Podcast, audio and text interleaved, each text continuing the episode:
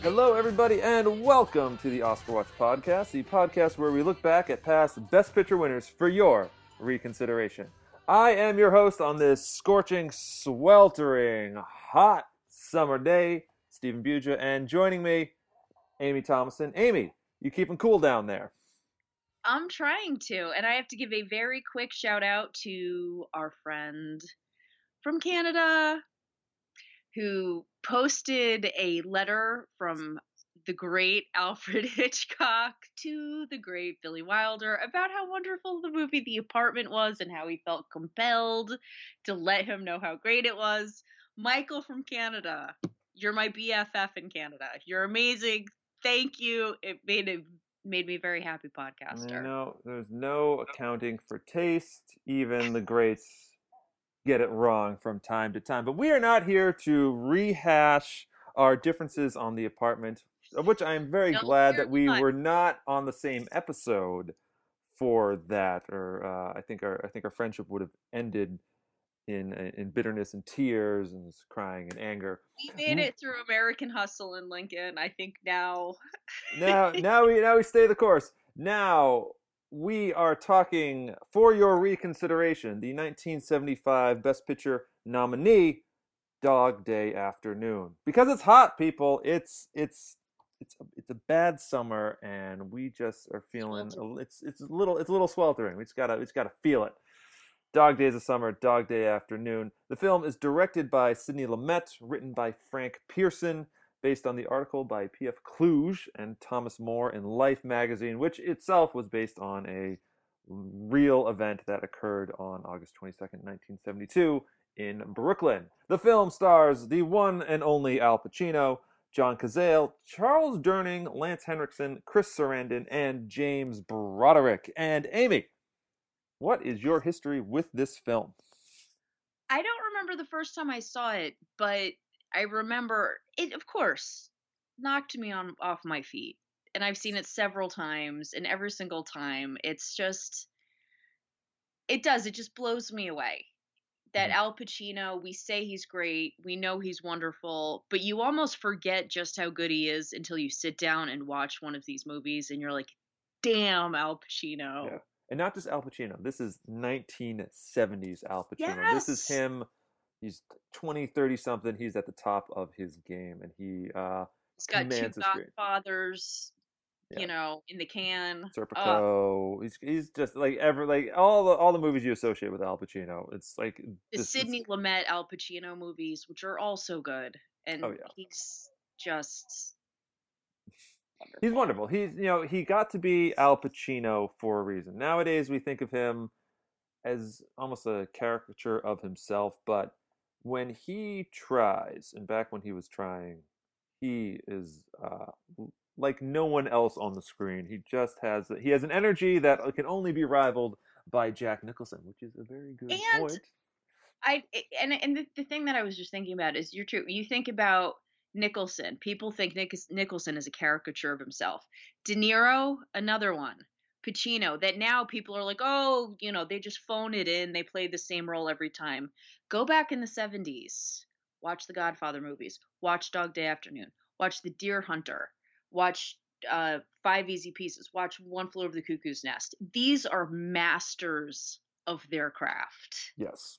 And Yeah. in the 70s, it's when they were building the De Niroisms and the Pacino isms and the Jack Nicholsonisms, all their little quirks that they have. This is the decade that just exploded Yeah. for them. as we were talking about before the show, it was the decade and a half after the breakdown of the studio system, but before Star Wars came out, really, and influenced and changed the direction of filmmaking towards a more like money centric sci-fi fantasy action adventure mm-hmm, trope. Mm-hmm. but no you you like dog day afternoon is a very successful film and it's about it's like 12 scenes that take place in a bank during a robbery, and it's as electrifying today, 40 years later, as it was back then. And uh, it's just a very different mindset in making films. You just you had to you had to, they were grittier, they were raw. You know, especially especially the New York films. They were New York was a terrible place to live. The entire you know the 70s were Brooklyn in the 70s was the least glamorous place. yeah far cry. We are now we are now more expensive than Manhattan to live in. Fun Which fact. is- So come on down. We'd love to have you. love to have you. Uh, I have. I think I've only ever seen this movie once before, which is a Oh, which is a cry, it is a crying shame. I I just caught it.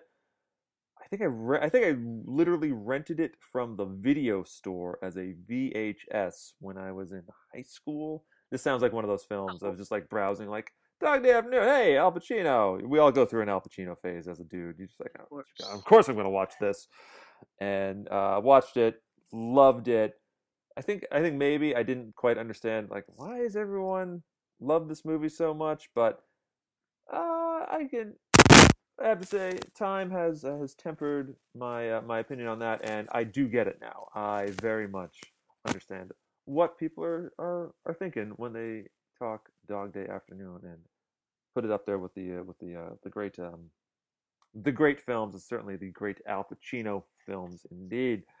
Well, Dog Afternoon was in a pretty tough years, the 48th Annual Academy Awards, 1975.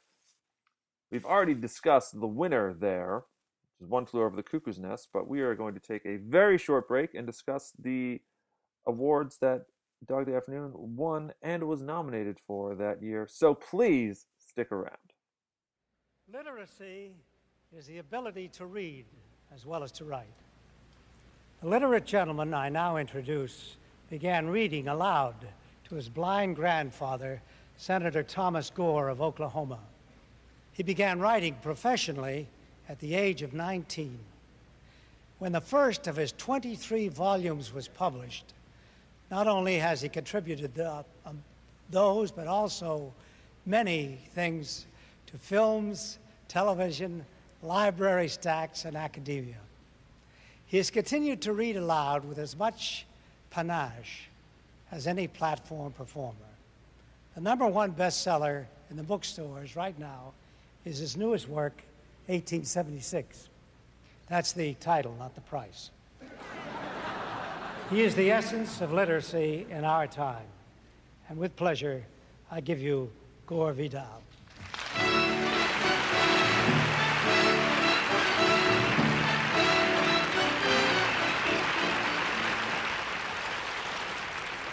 We are often told how lonely the life of a writer is, but we're never told how unlonely the life of a screenwriter is. To survive, the screenwriter must daily, hourly cope with the megalomania of his director, the hysteria of his producer, and the passion of his star. To my prejudiced eye, the screenwriter is the unsung hero of the movies, the Saint Sebastian of the La Brea tar pits. and I am happy to be here to do him honor. The nominees for the Best Original Screenplay are Federico Fellini and Tonino Guerra for Amarcord, Claude Lelouch and Pierre Uytterhoeven for And Now My Love, Frank Pierson for Dog Day Afternoon, Ted Allan for Lies My Father Told Me, Robert Towne and Warren Beatty for Shampoo. And the winner is Price Waterhouse. Uh, Frank Pierson for Dog Day Afternoon.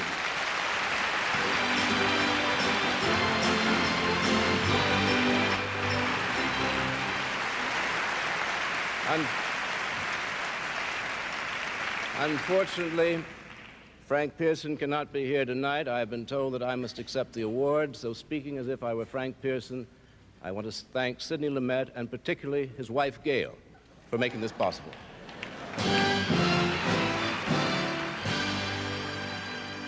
We have discussed the 48th Annual Academy Awards at length on this show, and we will probably discuss all of the nominees and then some later on as time goes on. But right now, Dog Day Afternoon was nominated for, I believe, six Academy Awards and one won. So what were they? What was it? What did it? What, what was it nominated for?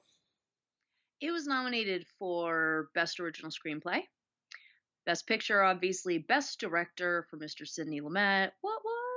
Best Actor for Al Pacino, Best Supporting Actor for Chris Sarandon, and Best Film Editing. And it did win one of those. Now, which one was it? Best Original Screenplay. Yes, for Frank Pierson, who also wrote uh, Cool Hand Luke, uh, which Great screenplay. great, great screenplay, nominated. And uh, was this was it the third, the second or third version of A Star Is Born? Third. Um, my guess is it would be the second one because I think the third one was the one with Barbra Streisand and Kris Kristofferson, and, and I'm not sure when that one came out. This was '75, so there's a chance it came out in the early '70s. Right. But A Star is Born is playing during this movie, which so I so the movie takes place during 72. You can see it on a uh, on a movie marquee as they're setting the stage as it were at the beginning. And it's I, I know they they, they just keep re- remaking it. I think they're going to remake it again with Four times. who Lady knows? Gaga and Bradley Cooper. I feel conflicted about that because you don't need to remake it, but oh, that sounds that's good casting.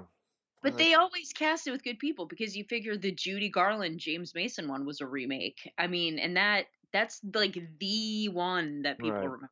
But you know, they remade Scarface.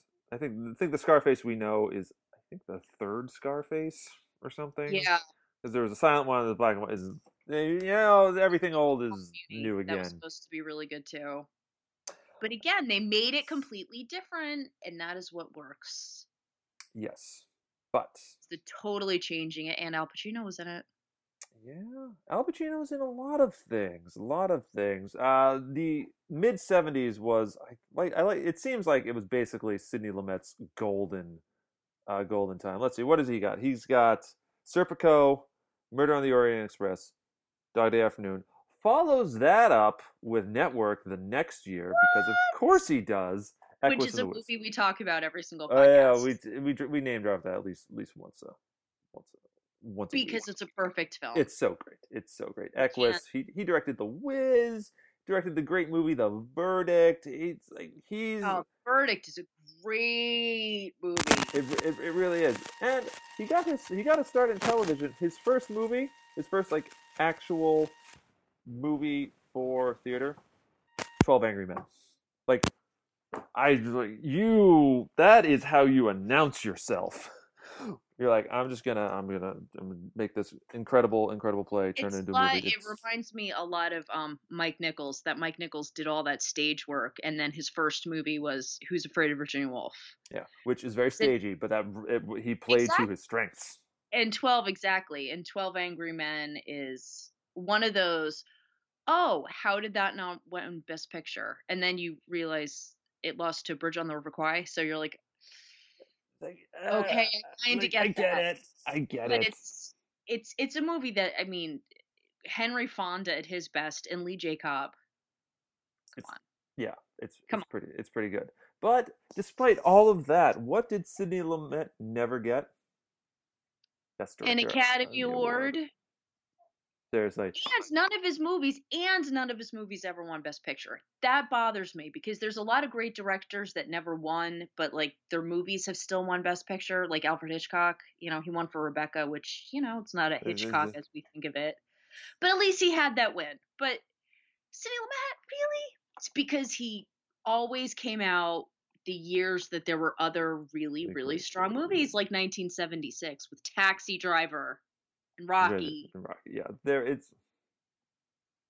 It, I think it is a. Te- it, sometimes it- I like to believe it is a testament to the strength of the other films, but also I also I think a lot of times people just go, "Oh, it's Sidney Lumet. We'll just get him next time. We'll get him next time because he's cranking out great movies. He's uh he's I think he's one of the he- the mo- he's the director you hire when you want to get something on time or or or ahead of schedule and way under budget. The man is just efficient as all hell with his uh, with his directing, his staging, everything. He And he doesn't require big crazy sets. no, no, he he most of his movies are tightly confined, which makes them great. Like Twelve Angry Men, I think he just basically shot all of them individually and then just edited it and then just pieced it together.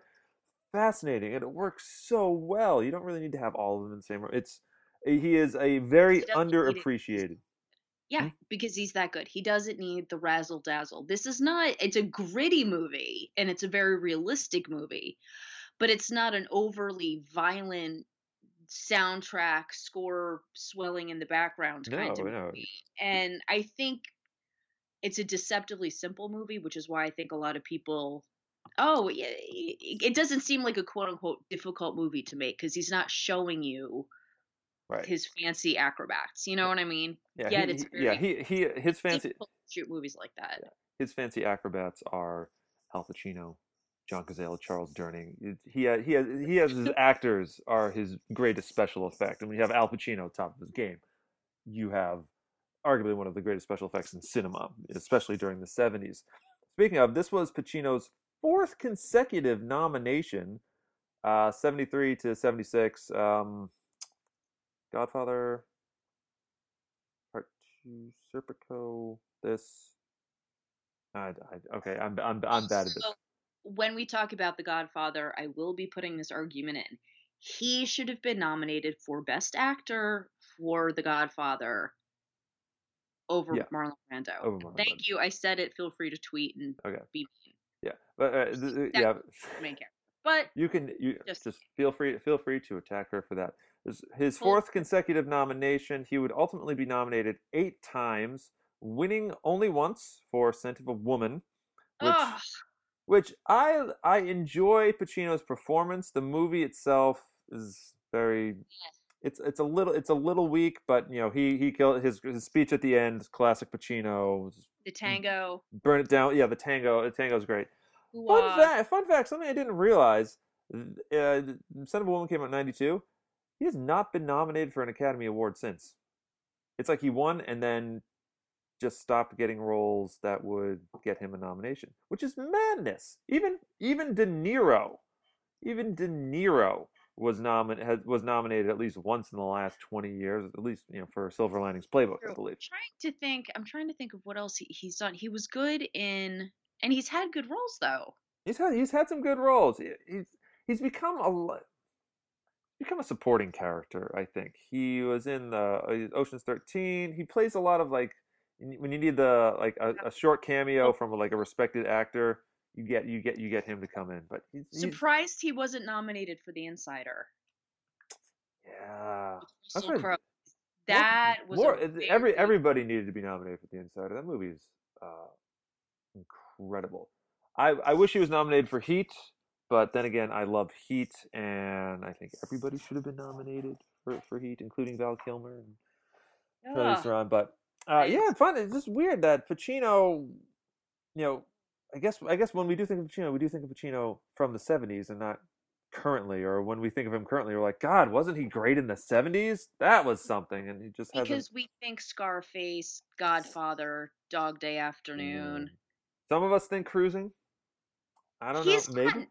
Think about his career though. He has think of all the iconic lines that people constantly quote. He has been the originator of so many of those lines. Say hello to my little friends. Every uh, single line in The Godfather is a classic, iconic line. Yeah, he's I know it's you, Fredo. You've broken my heart. I mean, he got to say all those great, great lines and make them iconic, and that's really cool to be able to say that It is at the end of your career. You know what I mean? yeah it it just some actors they you know they have the the intense beginning which uh, Pacino did and they, they they sort of coast along at the end I just wish he had more of a like a solid he was like DDL he was O'Toole where like everything is a winner man you know just like pick better role like you're Al Pacino you can pick better you can pick whatever roles you want you don't have to be in a film called Righteous Kill you can you can just do whatever. Uh, I think he's choosing different parts though. He did. Uh, I watched in college, Looking for Richard, which was sort of a documentary about actors performing Richard III.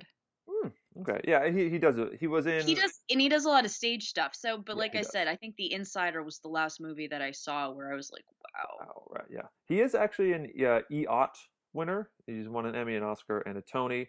Uh, I feel like he could do a spoken word album, and he'd win Do a Grammy. oh, do an audiobook, and he'd he'd win that. I know. Yeah, he's done television work. He was great in the HBO version of Angels in America as Pride Oh, Walter. Just God, incredible. he's done all the HBO stuff. You're right. He did the Kevorkian movie. He uh, played Phil Spector. Oh yeah, I forgot about that. Yeah, so Angels in America. Oh yeah, I yeah, so if totally. he, so if yeah, he's not on the big screen, he's on the smaller screen. But you know, HBO. On yeah on, on HBO. Of great parts. Oh yeah, those He are just those are roles. uh, sink your teeth. Joe. Paterno. That's right. Oh he's my winning god, Winning lots of Golden Globes.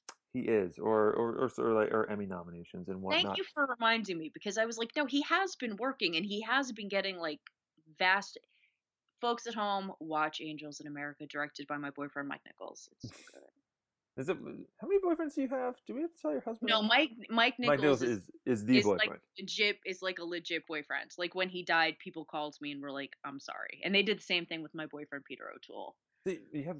Oh, did they die? wait, Did were they both boyfriends at the same time, or? They were different. Ah, okay. Well, you know, different area codes. It's fine. yes. it's fine. Uh, one person that never we never talk about we've not been able to talk about really except in the deer hunter episode is john cazale uh, you might know him as Fredo from The Godfather, and you want to know a fun fact? He appeared in only five feature-length films before he died of lung cancer at the age of 42, and uh, of all of those five films, all five were nominated for Best Picture, and three walked away with the Academy Award for Best Picture. Godfather, Godfather 2, Deer Hunter. Uh, that gives him, uh, I am pretty sure, the highest uh, Academy Award winner appearance rate of any actor in history. Sure.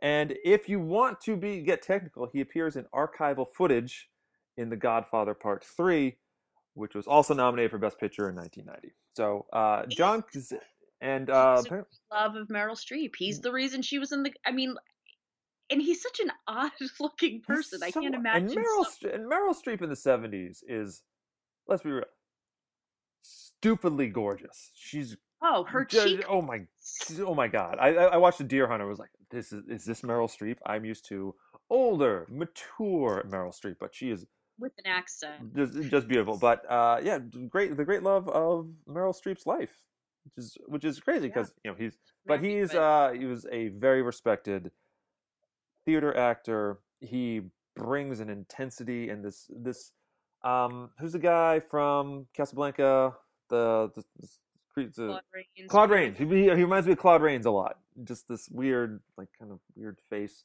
He is. He's in, in a weird voice, and he always plays a wanker. He's always like does a, play a he's he's the Fredo in the Deer Hunter. He's the one guy that doesn't go to Vietnam, and he's just an ass. Yeah. So oh, yeah. like he always plays this wormy. Eh, well, I mean, he he Guy. know he knows his strength, and he he he he, he knows what he knows what he looks like, and like I'm I'm not going to be the, the the romantic hero. I'm going to be the the guy who gets shot in the face at the end. But you hear, but you hear like Meryl Streep and Al Pacino talk about him, and they're like, um, I mean, he was just the greatest thing ever. I mean, they are to be admired that much by like that by crew those guys. Yeah, says a lot. yeah. Uh, and uh, it's not, he wasn't he wasn't nominated uh, for this. I, I it's one of my favorite roles of him, but you know he doesn't have that that many roles. Uh, criminally underappreciated appreciated actor and taken way too soon. Died of lung cancer at the age of forty two. Uh, what we could have had if he had uh, if he if he had been able to if he had lived. Um, loss to Hollywood and the acting community entirely. And finally, on on on on actors nominated, I will I will I do love to get to say Academy Award nominee Prince Humperdinck. And on that note, we are going to take a short break, and when we come back, we will finally discuss Dog Day Afternoon. Are they on the phone now? Yeah. That's great, Leon. You know, that's really terrific. You talk to me with them on the phone. That's really smart. Well, I don't have a choice. What do you mean you didn't have a choice? Well, what am I supposed to do? I mean, they're, they're standing all around me. There's 7,000 fucking cops all around me. Who's on the phone now? Look, don't lay it on me. I'm not laying it on you, but you you knew that was going on, right? What are you talking about laying it on you? You knew what was happening, right? Yeah, yeah. Well, I, don't, I didn't have who's a on choice. the I want I- who's on the phone now? Moretti. Moretti, is that you on the phone? Hello. Was somebody talk to me? Somebody gonna talk to me or what? They on the phone now? They won't talk to you. All right. He didn't do it, okay? He had nothing to do with it. All right? Now will you get the fuck off the phone? Are they off the phone? Yeah. All right. That was terrific, Leon. I really uh, convinced them. That's what they wanted to know, right? Did I do it for you or what? Yeah, yeah. Thank, thank you very much. So now what? What are you gonna do? Well, I thought, uh, I thought that I would go back to the hospital. You know, they're, they're, really nice there. I mean, they they they really seem like they're trying to help me. So then that's good then, right? You found something. Yeah. Well, I, I don't know if I have or not. So are you gonna still have the operation? Yeah. Yeah. So then what do I what am I supposed to say to you?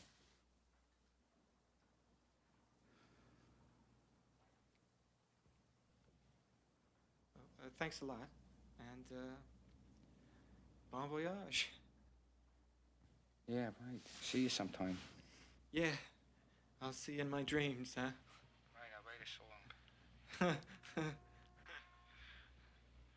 Oh, I don't know, you know? Life's so funny. You said a mouthful, sweetheart.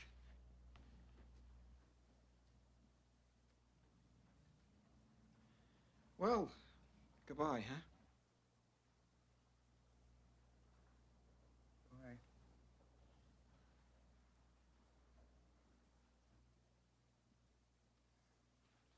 Amy, let's catch people up who might not remember. What is Dog Day Afternoon about?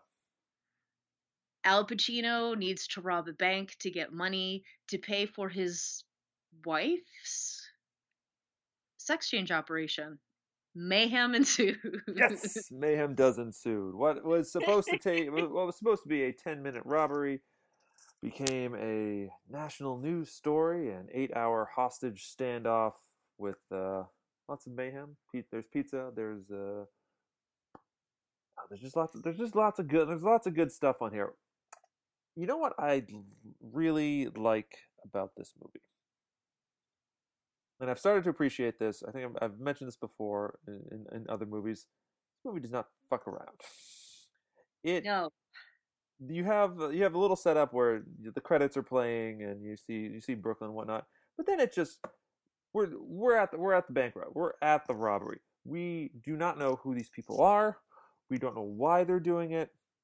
We're given very little information. We are essentially what Lumet and Pierson, the writer, are doing is essentially making us the tellers, making us the audience who is actually watching this We're the people happen. at the bank. we're the we're the we're the, we're the people at at the bank, and I I love a movie that about a bank robbery that just says you know let's just fucking do the bank robbery. We don't need let's not have the oh he's you know his wife his his one of his wives is this terrible Brooklyn stereotype, and his other wife is this dude who's a for the time a, probably a terrible stereotype of a transgendered person. No, we are just going to have the bank robbery, and we'll fill in all the details later. What do you, what do you like, What like what is your opinion on on that? Did you ever feel disoriented by what was going on, or were you ever did you ever ask yourself like, why are we robbing this? Like, what's like what like what's my motivation here? What why are they doing this? Never. I never felt that way. And I feel as you were talking about it, it just like came into my brain. It seems I think like Quentin Tarantino possibly could have been inspired by this because he opens some of his movies with crimes like Pulp Fiction. Yeah. And and Reservoir Dogs where they're all just kind of sitting and talking and then all of a sudden they like pull out a gun and they're like robbing someplace. But there's none of that either. Right.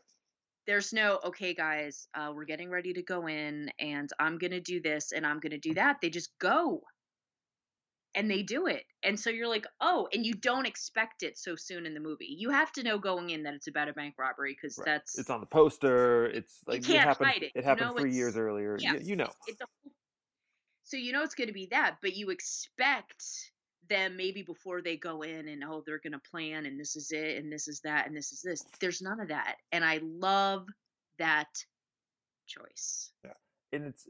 This, and it also very quickly starts to fall apart and you're like what Yeah. and then as you get pulled in then the information is revealed to us yeah. which keeps it interesting because there no one's killed well During in the bank robbery. Yeah, in the bank robbery. No, it's right. it's not you know what i mean so it's revealed very well and it keeps the pace very well considering there are long stretches of time where not a lot is quote unquote happening Right. Yeah. It's it it it deals out its information uh, in a in a near perfect manner because knowing all the motivations up front you would start to feel fatigue especially during the the, the slower moments when it's just them basically shooting the shit in the in the in the bank doing the kicks and yeah, the yeah, yeah, yeah, doing, doing I the military kicks. It's just, just, just them, them, them adapting to the situation.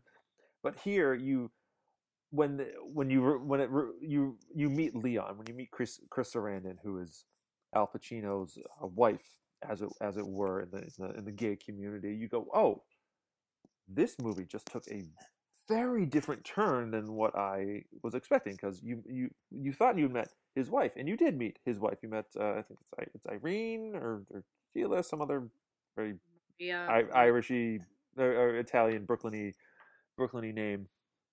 And you go, okay, so yeah, she, they're going to bring her there and it's going to be fine, but they don't. And it's this, it's this little twist, and then you start, and then they start filling in the the backstory, the character motivations, and that's what really makes it work. And that is the strength of Lumet. Uh, I don't think many other directors could handle that as well as he does. He's shown time and time again that he is great at explaining, uh, moving moving plot forward through character uh, motivation and through character, and certainly through character speechifying. Good lord, the man knows how to direct a speech. You're holding up. You're holding up fingers. Is that? I am like like yes, I'm like yes. I'm complete agreement with you. I'm having physical reactions to everything that you're saying. Audience members at home, you're missing it, but Yes. he knows and he knows how to start a movie. Yeah, he And- does. Bam, he does it at the beginning of the Great Network, and there's so many moments. And I wish I really wish that we could go back in time and have, I could have done the network conversation with you. But when Howard Beale is on TV and he's just like, uh, because of this, I'm going to commit suicide and blah, blah, blah. And you're like? You're like the people in the studio who are kind of half listening to him and they're like, what the hell did he just say? This is the same thing. It's like we're, we're all at the bank and it's this hot summer day and almost, you know, an anniversary of when this episode's going to air. I Yeah, realized yeah, that I was like, wow, this episode could possibly air around Au- August 22nd, but just the same ordinariness. And then all of a sudden it's like, wait, what just happened? And it's not slick and it's not highly stylized. It just feels so natural. And that is what I think. He's a very naturalistic Yeah. director. He brings a Even if they're saying great Paddy Chayefsky monologues, it's still very natural and it makes sense. The characters talk the way that it would make sense for their characters to talk. It made sense in Network because these were highly educated people in the news field. Mhm. No one talks like that in Dog Day Afternoon. No, no. He he focuses on the people in the frame. You have directors, say Terrence Malick, who will he's interested in you know, painting the painting the scene. It's it's beautiful. It's it's beautiful. It's beautiful. But the, maybe the people aren't the the focus really of his. Usually of- like of the flowers, the yeah, flowers. It's it's it's it's it's everything else. But Sidney Lumet, he he knows that we have actors. They got to act. I'm going to keep the the the focus on them. So you don't get many scenes outside of the bank, as it were. And he, and the scenes that you do, you they're like in in a house. They're they're they're all close. He always wants to, The he- he- barber place across the street. yeah, the barber. The barber. It's really it's a it's it's very contained. You'd want to say it's almost claustrophobic, but he, the characters breathe so much life into their surroundings, and that's what I mean. That's like that's what home is essentially. It's it's it's the the place. It's the place is more than just the the walls. It's the people in there, and you get a sense of all mm. the people, and they make they make the bank. They make the FBI agents in the barber shop. They the the people on the streets are so quintessentially New Yorkers. It's it's Oh. it's funny and painful at the same time to watch that. That you know, it's he has this great sense of where people should be in the frame and in context of the story that with the advent of computer technology and everything else, you know, Star Wars, etc., that came, then you know, two years two years later, we started to lose the sense of. But he all he all he always he he always kept it. He always like, we have the we have the stars, we have Al Pacino. Let's let's let's keep the action on him. Let's keep the camera pointed on him.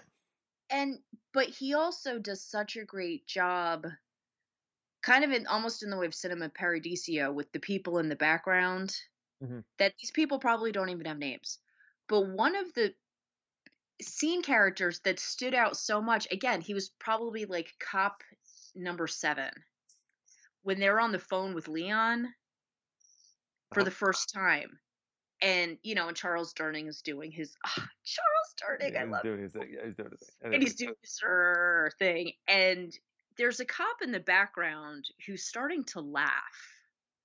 hmm I don't know if you noticed this, but rewatch that scene because there's a cop who's one cop. They're all kind of like, what? and he's like, we got married and we had this and we had that. And there's this cop that's like, you see him cover his mouth and turn his head.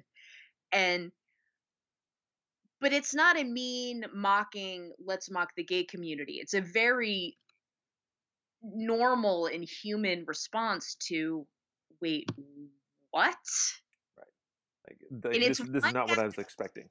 Yeah, and it's this one guy, and it's not over the top because there's like five other faces in the frame, but it's one guy, and I thought that is why Sidney Lumet is a genius.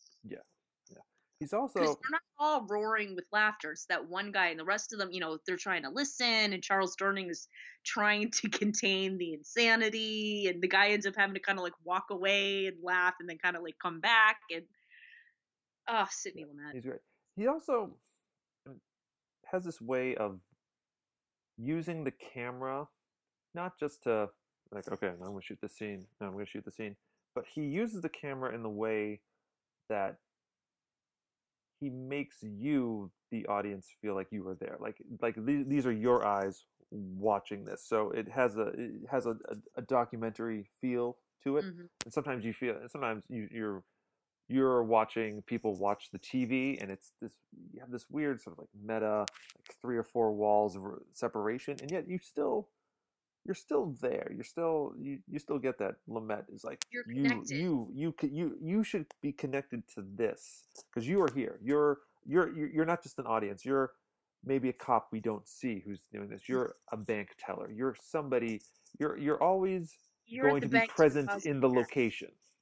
It's it really is it's it's amazing and i i feel bad i haven't seen a lot of his movies but you know we had talked several times about um emotional manipulation and how you know they use the zoom lens and the music and all that stuff and in the three movies that i've seen of his it's at the end you're like was there even music I don't think there was any music in this movie. Uh, I like, I, I think at the beginning, over the credits, the perhaps. beginning over the credits but network and network is the same way because it's so gritty and real and and i'll just use the word natural again Yeah, you don't you don't need you don't need the music when you have.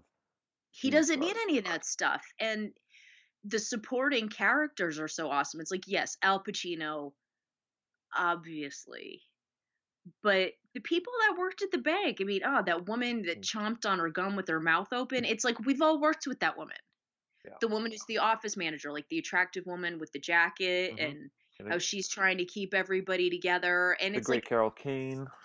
yeah is there. it's it's almost like an episode of the office with these people that we all we all know we all work with. You've got the manager guy who's trying to keep everybody under control and all of them do such a great job because they don't seem like they're acting. They seem like people at the bank.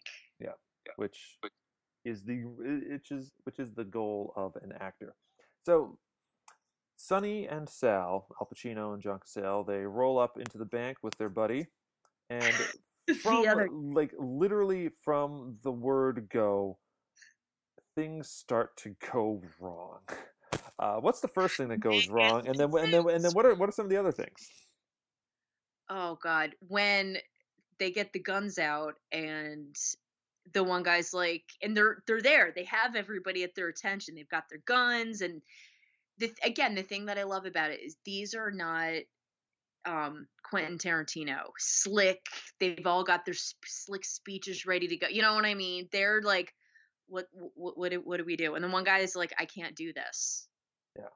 And I can't leaves. He leaves during at the beginning and of a leaves, robbery. and al pacino gives his first of many are you fucking kidding me faces and he's still trying to hold it up and then they leave and then the money's already been picked up for the day because they got the wrong information and the people and i love that the people in the bank are like did you plan this at all like you're an idiot uh, right. who gave you your information and he's still clutching the gun and he's like sweating and shaking Yeah, and you could you you you could feel you could feel the heat and the desperation. He's like he's clearly in over his head.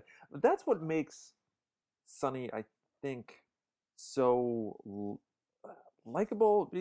For, for, for starters, he's Al Pacino, and you have to like Al Pacino. yes Uh, but second, he's he's not Danny Ocean. He's not the professional con man that you see. He's he's a dude who thought like I need to I need to get my my wife a sex change operation.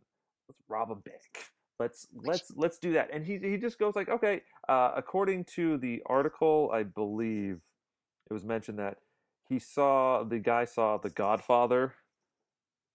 The just the like the morning of and said, Mhm. "All right, I'm just gonna rob a bank." Hilarious because Al Pacino's in The Godfather. And then he just he just like yeah he gets two of his buddies together and they go and they go rob a bank and as you say mayhem ensues. But it's this, you know, we get a lot of you know we do get the Danny Oceans. We get the guys who are slick, who are smart, who are intelligent, and so good looking and so, and and so good looking, cool. And then you have these two schlubs who are you and me. I like I have often fantasized about robbing a bank. I will admit, and most eh, you know, and now I realize I'm like I would I would I would absolutely end up like Al Pacino, just going, what the fuck is happening? Like, all right, my buddy left. The security card is, you know, he's having a asthma attack. Oh, the bank manager ha- is diabetic. Oh, they turned the air conditioning off. What are we gonna do? And now I have these hostages. Like, it's, it's a. Gr- what what I like is how Al Pacino he's trying to keep it together so much, but every little thing that happens, you can just see the the seam sort of ripping, and he's just he's Yeah. he's, he's losing his mind. He's like, I can't do this anymore, and you just see this unraveling of him. and he just wants to go home. You could tell he's just like, fuck it, let's just all call it a day. He's like, but it he can't. yeah, it was. What was they? What was he shooting for? Was twenty five hundred dollars. You go, is that is that even worth it at this point? And yet, I think they didn't go overboard with trying to make them look bumbling and stupid either. He seemed just very, you know what I mean? It wasn't like they weren't clowns either. no, they weren't. They, I were- mean? they weren't clowns, but they weren't bad guys either. They were. no, and, mis- and they, they, were were they were misguided, a little Yeah. bit desperate, and then, and and that's what I like because Sonny doesn't he Sonny doesn't kill anybody. Uh, and he doesn't want to. Yeah, and he, he he doesn't want to, and I think that that helps keep him. I think that is why America tuned into this because it came a whole a whole incident, Mhm. because like he's this dude. He seems very charismatic. He's very funny, and you you can relate to him because he hasn't. You know, he's he's he's robbed a bank, and like who the fuck hasn't wanted to rob a bank? I bet you've wanted to rob a bank. Yeah. Haven't I mean, like, wouldn't that be you watch, and a lot of it is because you watch those slick movies. You watch Bonnie and Clyde, and they're, you know, Faye Dunaway's wearing the Theadora Van Runkle um, beret and these gorgeous clothes, and you know Warren Beatty at the height of his, like the peak of his handsomeness, and Ocean's Eleven, and you're like, yeah, I kind of want to stick it to the man a little bit, right. but and, you know, it, it's a very it's a very American thing, and this is a very American movie. Like we, you know, we fetishize the the outlaw, the bank robber, uh, Jesse James, uh, Billy the Kid, and just like all those all those all those one people who just say like, I'm gonna take this gun and I'm gonna shove it. I'm gonna shove it to him. Like it's it's a great thing, and it's uh, I think this movie does have a lot uh, of great stuff to say about, or maybe not great stuff, uh, accurate stuff about um uh, about about America. What do you, what do you, what are your thoughts on that? Do you think it has anything to Oh, anything to say? It yeah exactly the glorification of that. All, all of the things that we get most of our ideas a little bit different now than it was in the 70s because we have youtube where people are filming their crimes and that kind of stuff hmm.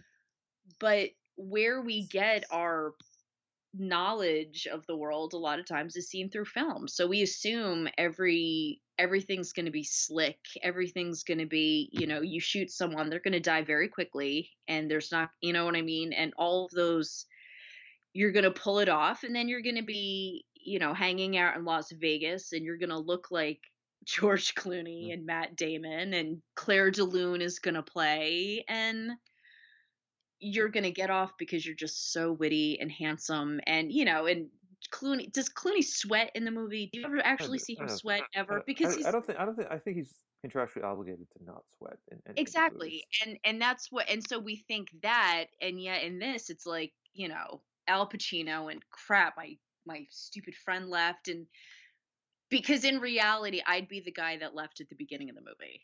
Yeah. in this movie I would be the one who's like I can't do it. Sorry. Can I get out now? Can someone open the door and let me out? Because I'm not slick. I'm not wearing Theadora Van Runkle fabulous little dress and beret and little cigarette and a cigarette holder like Bonnie and Bonnie and Clyde. You It's aren't killing people either. Hopefully. yeah, and I don't want to do that either. So I'm more like, uh, I can't do this. Please just let me go. Right.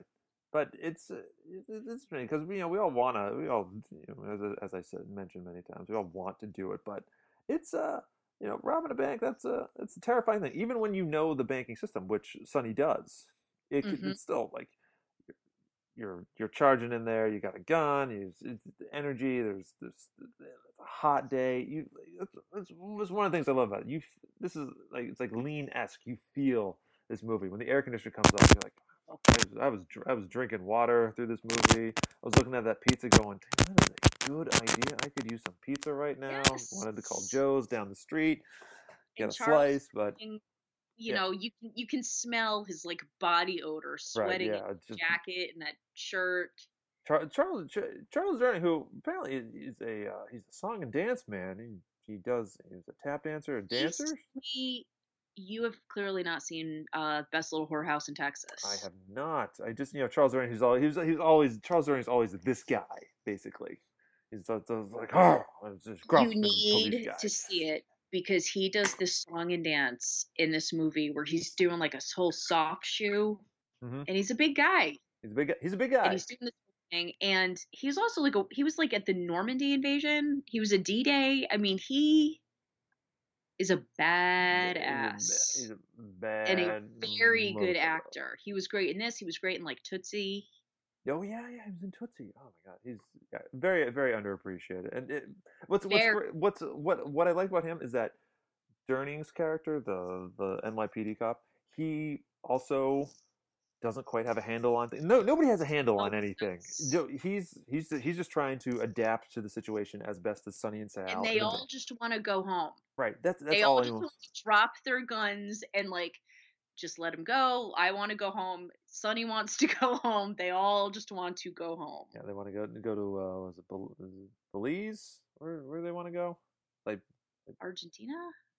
ah, I can't I can't remember. But Somewhere yeah, but every everybody has everybody wants to go home. Everybody wants a peaceful resolution, except the FBI guys. You got Lance Henriksen there, who ultimately ends James up Broderick, another great actor. James Broderick uh, ultimately ends up shooting Sal in the head at the at the at the end.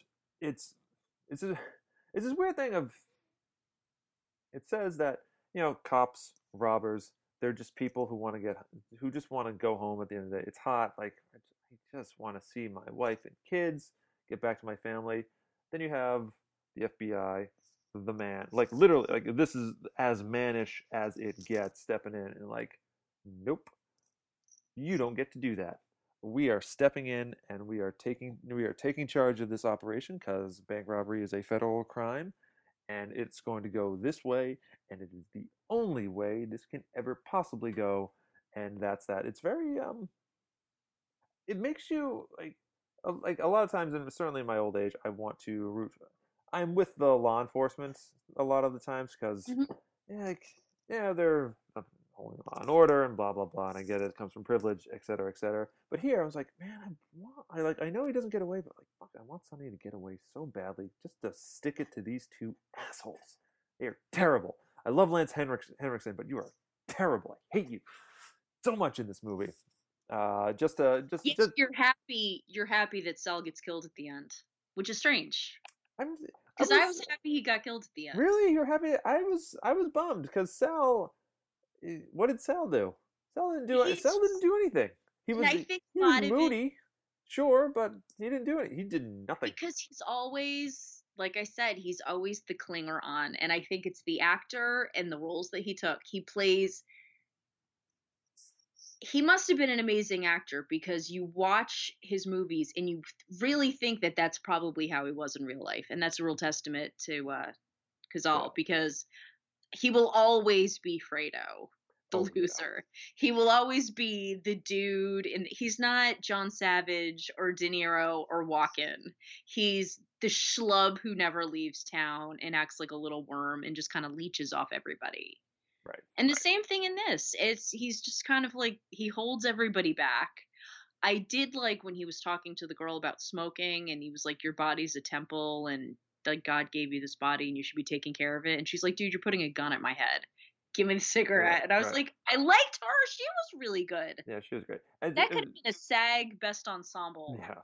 Uh, and it, it was interesting because I believe at the time he had been diagnosed with uh, lung cancer, and so it was, it was a weird little like most of the screenplay. It, w- it was written by Pierson, but reworked heavily by the actors and the improvisational style. In the Deer Hunter, he was definitely dying. By Yeah, yeah, that that was that. Was, uh, he didn't live to see the Deer Hunter released. He died shortly after filming, uh, which is damn shame. But it was, it was just this little this little poke at like the real world stuff that's going on with Cazale. He's like, Mhm. don't no, don't don't start smoking. It'll kill you because I have lung cancer. I don't know why. He, I don't I don't know if he smoked all the time. If that's how he got it, or it's one of those things. But anyways, um, the plot centers around uh, wanting to get the money for a sex change operation for Chris Sarandon, who is Leon, uh, is Sonny's one of Sonny's wives. The other one is Carmen. I misspoke earlier. I said Irene. Her name is Carmen, but Chris Sarandon is what I think is really the the true love of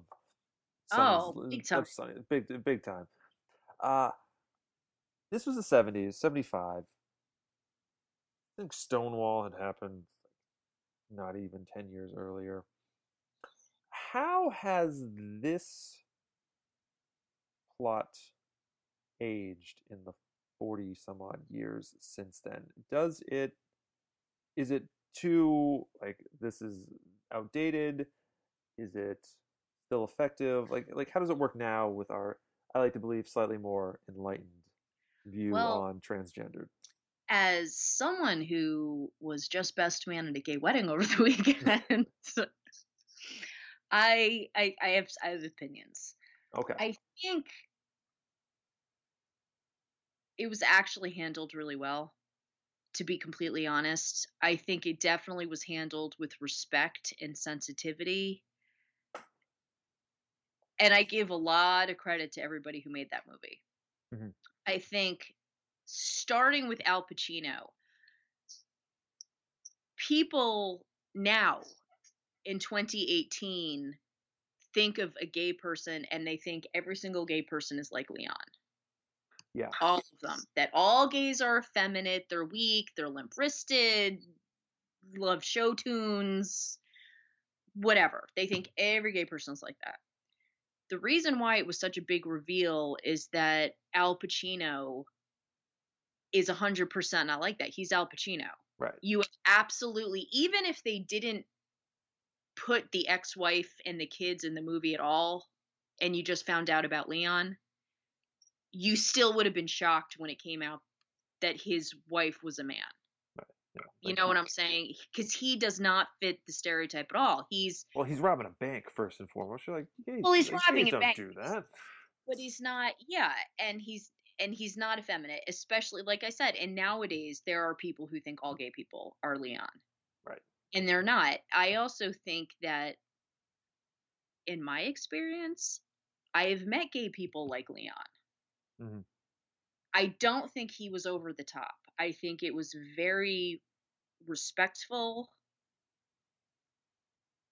and not he wasn't playing it for laughs. No, no, he And wasn't. I think that was really good, but he also wasn't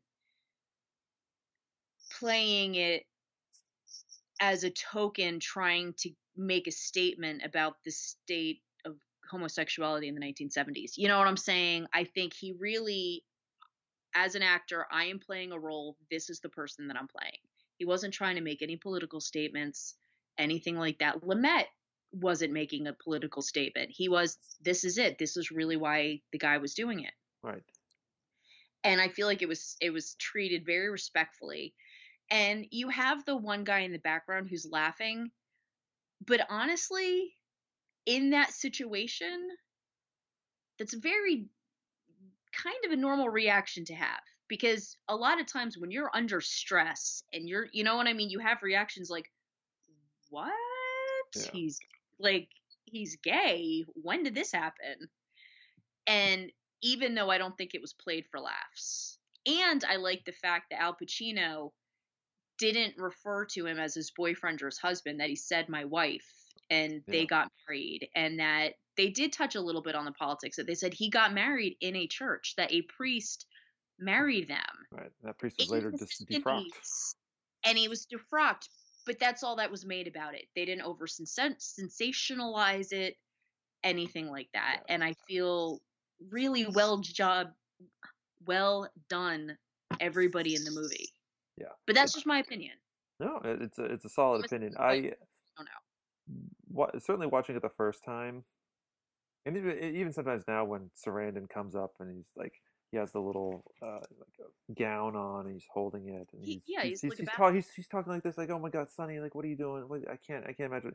It having known so many gay people I just wanted to like roll my eyes and go this is uh, this is stereotypical it's derogatory.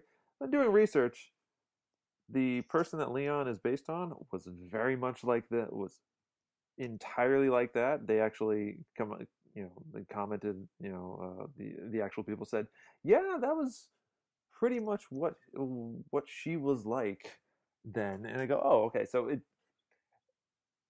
so it's it's hard it's hard to wrap around. You want to because you it want to wasn't the birdcage. Right it, it wasn't birdcage. Which, you which is a movie i love but you know what i mean? But at the same time i'm like wow that yeah, we're, it we're, we're, we're yeah we're playing playing for laughs and the stereotype but it, it, but here you you you just want you just want them to be you think of it you think of gay gay folks as just being folks who just they happen to like the person of their own their own sex. You're like okay that's that's fine whatever. Like, it doesn't make you any different. Yeah. like who like who like who cares? But here in the 70s you go oh this is different. And I guess the the view from the view 40 years onward you go this is this is terrible and we should not encourage encourage this because it you know it pushes forward a negative stereotype that they are all weak you know limp-wristed and whatnot but Yep.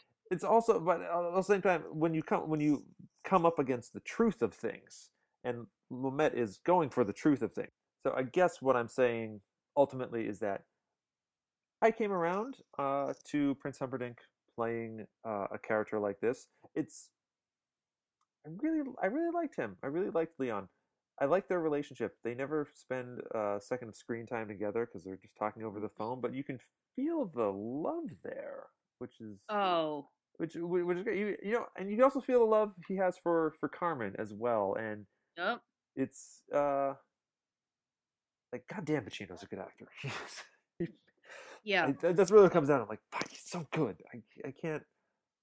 I can't imagine anyone else uh, anyone else playing this role. He just he he does the he does the crazy stuff. He you know he gets the crowd going with Attica, Attica, and then he's on the phone for a very long take, just declaring his his love, and he's you know writing a will where he declares his love for both people, and you don't feel oh it's, it's great. And It genuine. And when they're like, oh, oh, when he says, we've got Leon, but he doesn't want to talk to you.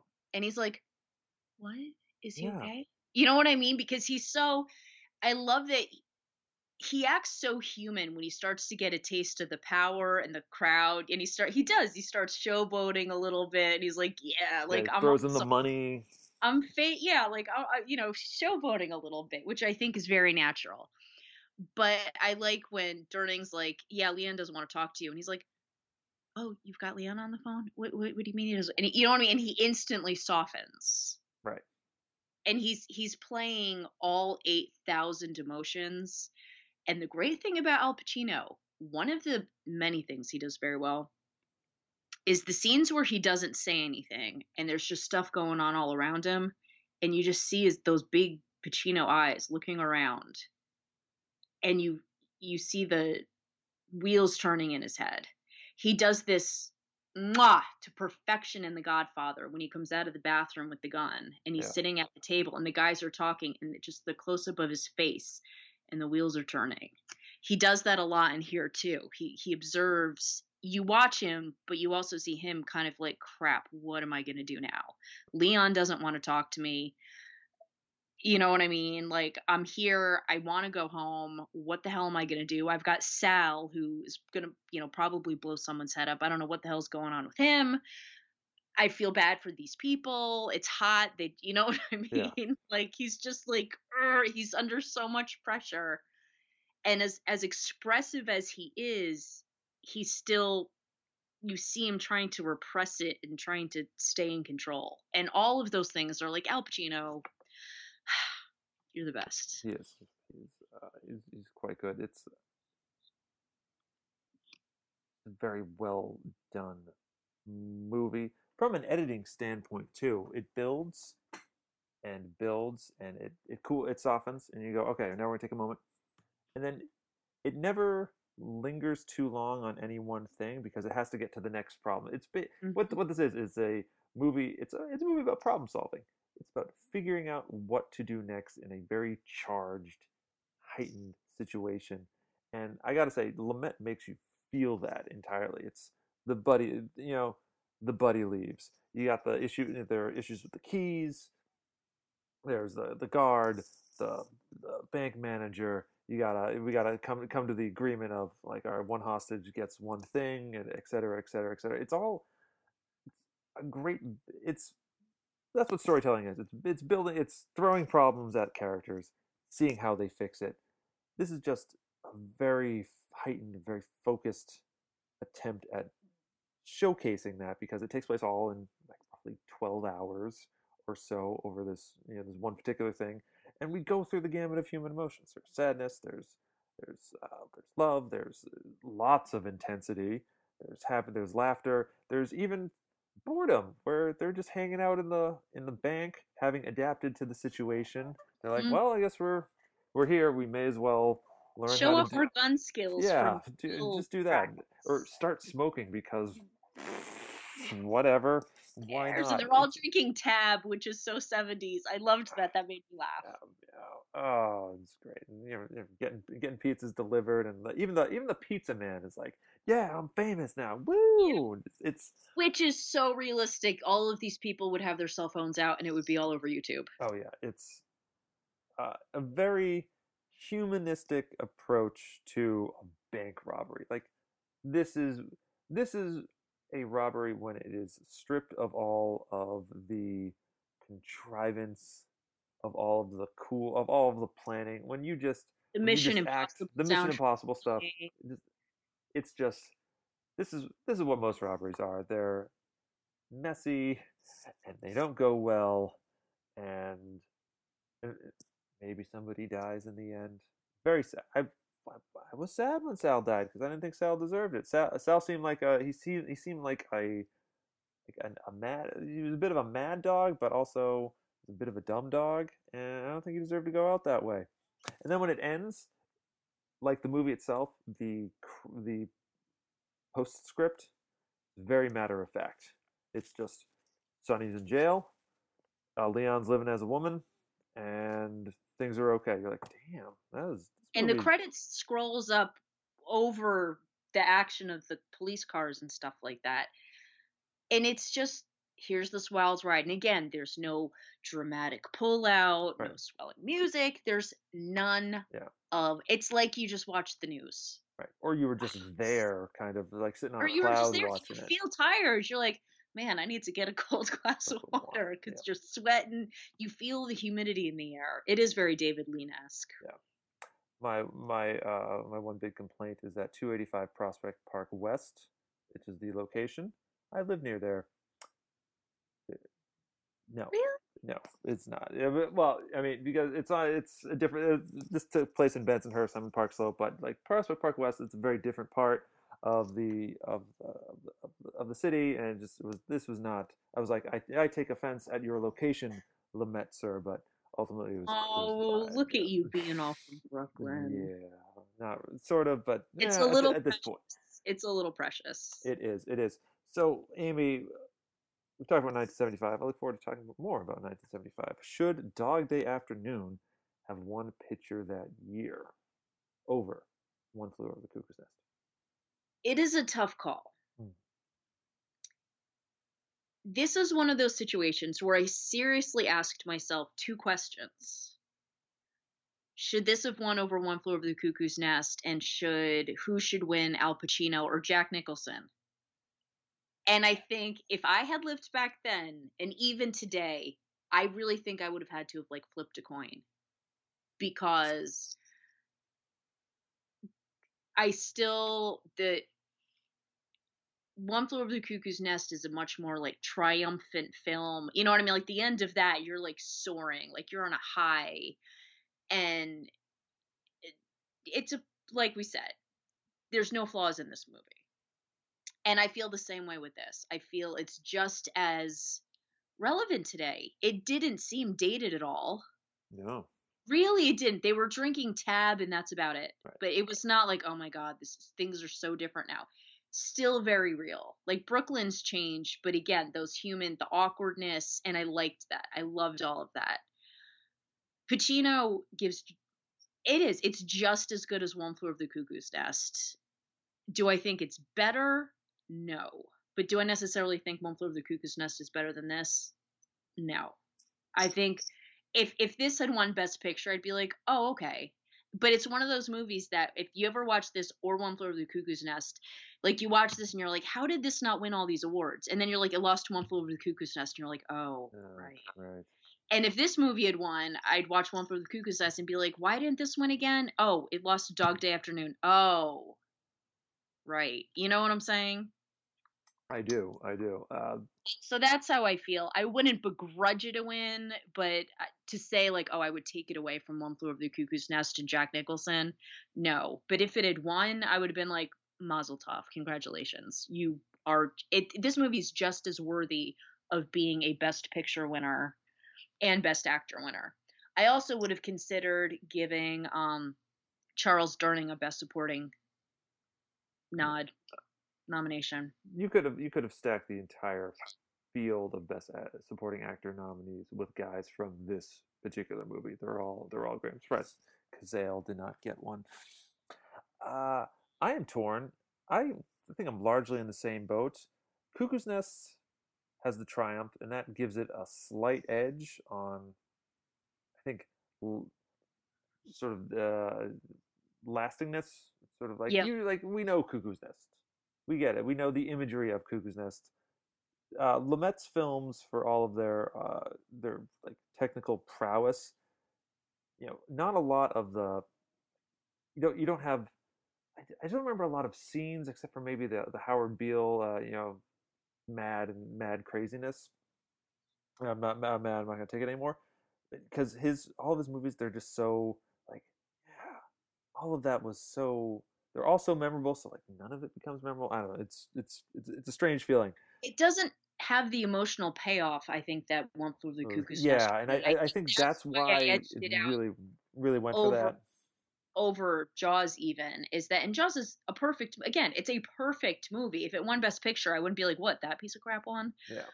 But One Flew Over the Cuckoo's Nest has the emotional payoff, and I think that's why it's ahead of the others. But as for uh, Jack Nicholson or Al Pacino, you're right. That's a coin flip. Both these are two of their finest roles, I think, uh, in uh, two of the greatest careers in in Hollywood. Uh, it just happens that Jack Nicholson won that year, and kudos to him. And he's won a couple. Pacino's won one. Hey, everyone's happy. Uh, I, I will give a slight I will give a slight edge to One Flew Over the Cuckoo's Nest myself, but that is not to say that Dog Day Afternoon is a lesser film. It is Yeah. every bit. It's great, but Cuckoo's Nest has that slightly more. We like uh, we like it when the Dog Day in Dog Day Afternoon, our our plucky anti-hero, our plucky underdog heroes don't make it, and in One Flew Over the Cuckoo's Nest, sure, McMurphy doesn't make it, but one guy does, and I think that's really that's that that's the power. That's what that's what And sets he's it more sets of an underdog. He's more of an underdog than McMurphy is. Yeah, yeah. So One for the Cuckoo's Nest, but you people, you should see all of the See this movie, 1975 yeah. nominees, but especially Dog Day Afternoon because it's hot out. It is hot, I tell you. It is too hot. Stay inside. Put the air conditioner on. Watch this movie. It's great. You have been listening to the Oscar Watch podcast. Thank you so much for tuning in. We love hearing from you and would love to hear your thoughts and opinions on Dog Day Afternoon. So write us at OscarWatchPodcast at gmail.com and be sure to follow us on social media and find Amy on Facebook where she will continue to hound me about my uh, how I don't like the apartment. I was I I felt like I'd moved on, but our my much beloved Yeah, our Michael Michael. uh, Uh-huh. Michael. I know. I thank know. you so much. It had been such a stressful week, and seeing that just gave me a reason to smile. Next week on the podcast, we return to 2013 for a look at the Best Foreign Language winner, The Great Beauty, which is a film I have never seen before, but I look forward to it. Uh, it's supposed to be, it's supposed to live up to its name, from what I hear, and I, uh, I do enjoy checking out the foreign language films because I don't come with come in with as much baggage as I do with all of these other movies. So And getting out of the America F, yeah, and Oh, yeah. spending a little time in Roma. in Rome, in Italy. Hey, it's very, it's very nice. Oh, Uh, that was a terrible accent. I apologize. I, I apologize. So, on behalf of all of us here at Oscar Watch Podcast, thank you for listening. And until next time, we'll see you on the red carpet.